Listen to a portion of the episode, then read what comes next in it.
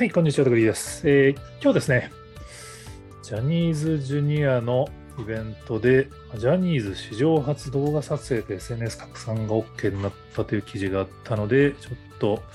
ご紹介したいと思います。元ネタはエンカウントさんが、ジャニーズ史上初コンサート撮影家でファン驚きと歓喜、こんな時代が来るなんてっていう記事ですね。撮影家のイベントなんだけど、でもやっぱりヘッダー画像にジャニーズ事務所の写真を使うあたりがメディアのやっぱりまだ配慮があるんだなっていう感じなんですけど、ちょっと僕の記事にはあのツイッターの写真を使わせていただきましたけども、最初記事を読んだときは写真撮影家なんだと思い込んだんですよね。まあ、あのそれでも十分画期的だと思っちゃったって話なんですけど、もともとの記事だと、まあ、最後のアンコールのタイミングだけ観客の撮影許可と SNS 拡散が許可されたっていう。まあ、ジャニーズ事務所って本当にそのアーティストの権利を守るっていうので厳しい事務所で、まあ、やっぱネット界隈で言うともそのジャニーズの写真あげようもんならもうその内容証明の弁護士からの手紙しちゃうよみたいなのが、まあ、ブロガーの間でもよく言われてですね、僕最初の頃そういうのよく分かってなかったんで、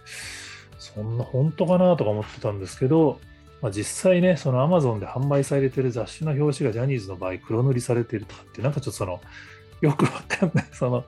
嫌なら表紙やんなくちゃいいのにとかつい思っちゃうんだけど、そうじゃなくて、あのやっぱりネット上の画像が乱用されることを今非常に嫌う事務所だっていうイメージだったんですけど、まあ、今回、ジャニーズ史上初、撮影 OK で SN 拡散も OK っていうね、ちょっと SNS 側の人間がすると、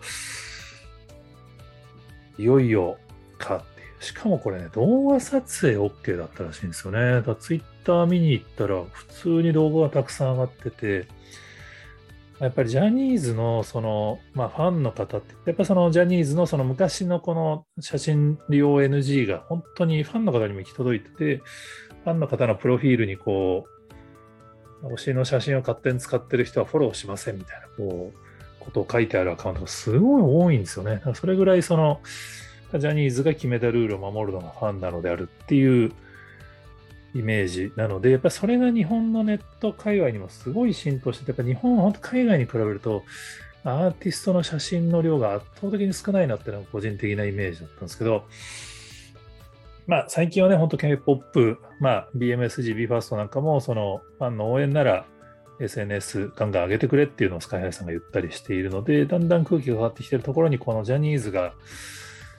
ここに一歩踏み出したっていうのは本当に大きいなと思ってちょっと記事にしてみました。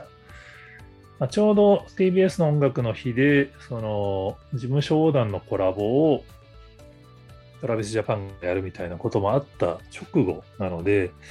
これは本当、ジャニーズ事務所も変わらなくちゃいけないっていうエネルギーが動いてる感じはすごいありますね。まあ、当然、そのきっかけはジャニー氏の性加害問題ですよねっていうふうに見えちゃうタイミングなのはちょっと残念ではあるんですけど、本当はもっと早くからね、こういうチャレンジをしてもらえると、シンプルにすげえって言えたのがちょっと、あれですけど、でもまあ、やっぱり当然、ジャニーズ事務所の中にも改革派の人たちはいたはずなので、まあ、ここ本当にそういう人たちに頑張っていただきたいなって、まあ、ちょっとね、この事務所の名前そのままで本当にいいのか問題とかいろいろ、まだ第三者委員会の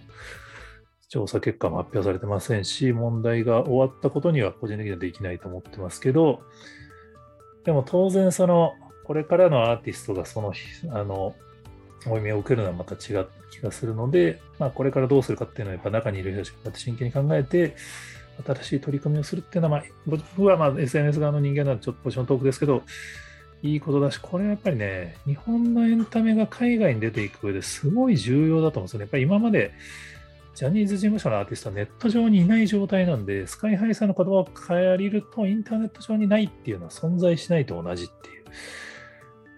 やっぱり、まあ、このライブの映像が動画でツイッター上で残るっていうのは結構ね、重要だと思うんですね。それによって海外の人も見えるようになりますからね。そうするとやっぱライブ行きたいなってなる可能性もある。まあ、TBS の音楽の日がコラボ企画をやったこと自体は個人的にいいことだと思うんですけど、やっぱり TVer で1週間で見れなくなっちゃうと、見れなくなっちゃうんですよね。だからなくなっちゃうんですよね。だダンクはずっと YouTube に上がってるんで、こういう歴史的な転換点があったよっていうのが動画で紹介できるんですけど、音楽ではできないんで、だこういうそのライブも一部動画でこうやって残っていくっていうのは、大事なんじゃないかなって、しかもファンがね、こうやって応援を SNS を通じてすることによって、まあ、その口コミ効果があるっていうのがちょうど今、映画「君たちはどう生きるかが」まあ、宣伝をせずに口コミだけでいくどどこまでいくかって話題になってますけど、まあ、当然 BTS が世界で伸びたのはファンの SNS 上の応援のおかげですから、ジャニーズ事務所がそういう力をどう活用できる事務所になっていくかっていうのはちょっと非常に注目したいところだなと思っていたりします。はい、えー、他にもこの話してますよっていうのがありましたら、えー、ぜひコメントやツイートで教えていただけると幸いです。今日もありがとうございます。